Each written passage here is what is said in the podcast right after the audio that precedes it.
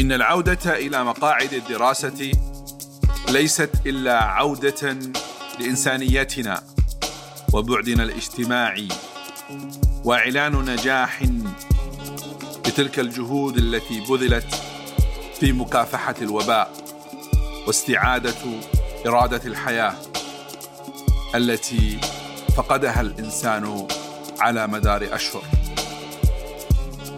أهلا ومرحبا بكم. في بودكاست السردية صفر. معي أنا محجوب الزويري. أيام قليلة وتبدأ التحضيرات للعام الدراسي في كثير من دول العالم. ومع بدء التحضيرات سبق ذلك نقاش ولا زال هذا النقاش ماضيا. في الاحتمالات والسيناريوهات التي يجب التعامل معها في العودة إلى المدارس أو الجامعات لا سيما مع تفاوت طرق التعامل مع الجائحة ومع تفاوت أرقام الإصابات والحالات في دول كثيرة من العالم. ما هو واضح حتى هذه اللحظة هو أن ثمة رغبة كبيرة في استعادة جزء من هذه الحياة في أن يعود ملايين الطلبة عبر العالم إلى مقاعدهم الدراسية. فعودة هؤلاء الطلبة سواء إلى مدارسهم إلى جامعاتهم ما هو إلا إشارة على عودة جزء من ملامح تلك الحياة التي اعتاد عليها الناس قبل الجائحة. ونظرا لأهمية التعليم ونظرا لأن هذا التعليم هو الذي يقود بالأساس مقاومة ومكافحة ومواجهة هذه الجائحة فإن النقاش يصبح أكثر ضراوة في ضرورة العودة إلى المدارس وإلى الجامعات والعودة إلى العملية التعليمية بالطريقة التقليدية التي كانت عليها قبل الجائحة والتقليدية هنا بمعنى ما اعتاد عليه الناس في التعليم.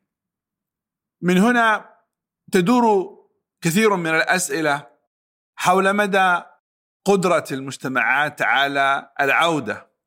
وهنا يجب تسجيل جملة من الملاحظات.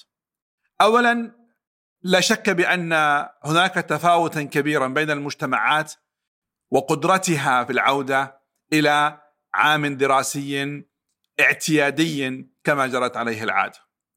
وبالتالي لا يمكن القول بأن التعليم سيعود في العالم خلال الشهرين القادمين بطريقة عادية في جميع دول العالم فثمة دول بالتأكيد ستبقي على النظام التعليم عن بعد كما كان في الأشهر القليلة الماضية.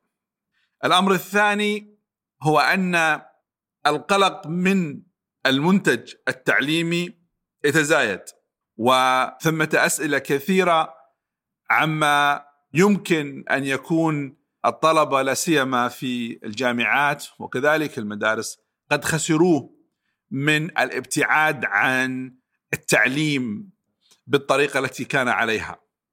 وخسارة تجربة المحيط التعليمي وتبادل الخبرة مع الطلبة الآخرين. ولذلك جزء من هذا النقاش يدور حول هذا الأمر بشكل أساسي. وكذلك يدور حول نوعية العلوم إلى أي مدى يمكن الاستمرار في تعليم العلوم الطبيعية كالهندسة والطب والعلوم الأخرى العلوم الطبيعية عن بعد بما فيها من خصوصية ومختبرات إلى غير ذلك. صحيح أن هنالك استجابة حصلت في الأشهر القليلة الماضية من إيجاد وخلق منصات يمكن أن يستفاد منها في التعليم عن بعد في التخصصات العلمية، لكنها تبقى تحديا كبيرا آه، على المدى البعيد، يمكن أن تكون ربما لفترات قصيرة ومحدودة ولكن ليس لفترات طويلة.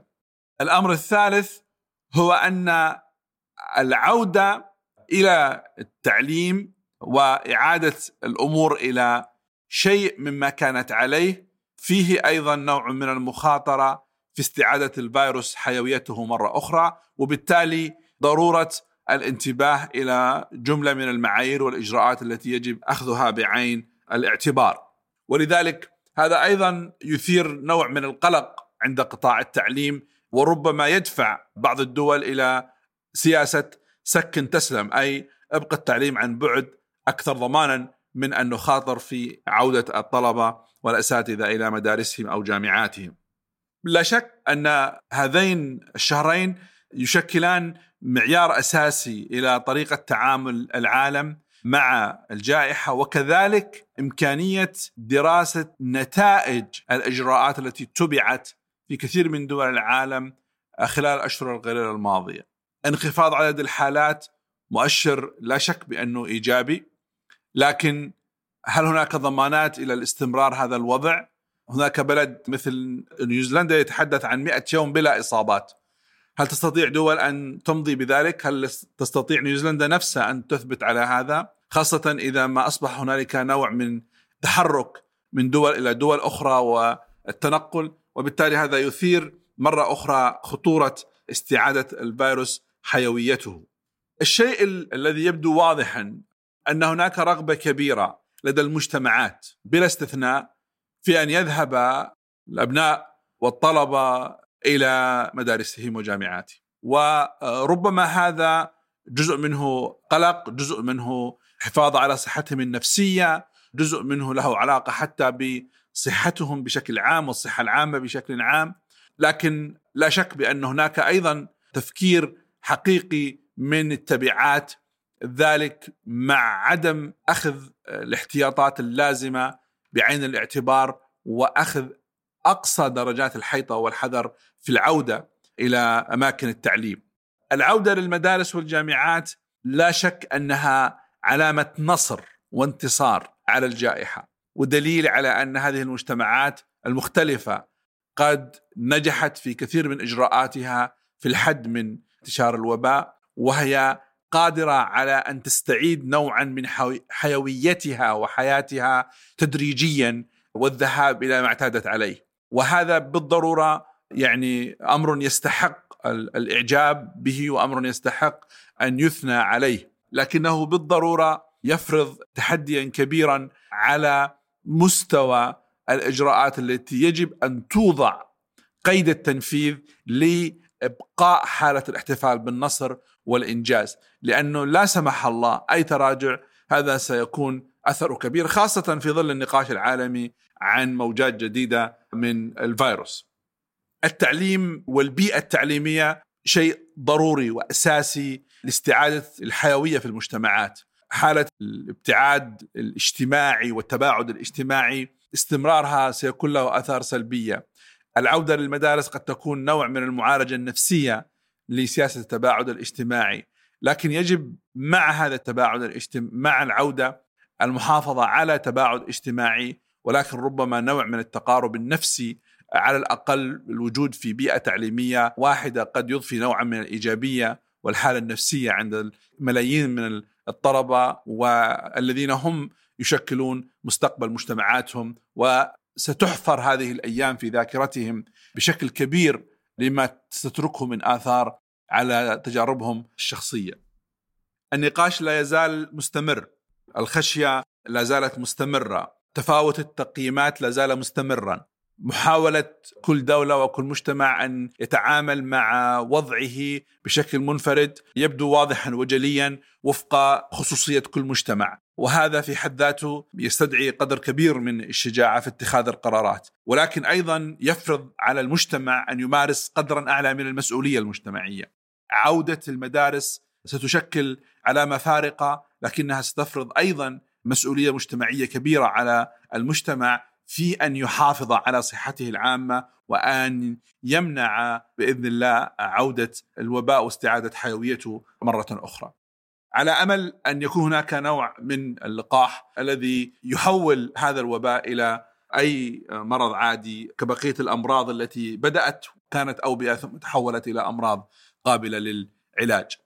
العودة للمدارس والجامعات فرحة، العودة للمدارس والجامعات متعة، العودة للمدارس والجامعات عيد بكل معنى الكلمة، وأتمنى أن تكتمل هذه الفرحة والعيد في كل دول العالم بأن تستعيد هذه المجتمعات نوعا من حيويتها ونشاطها وأن تستعيد نوعا من صحتها النفسية عبر الملايين من الأجيال الشابة التي بحاجة لهذا التعليم.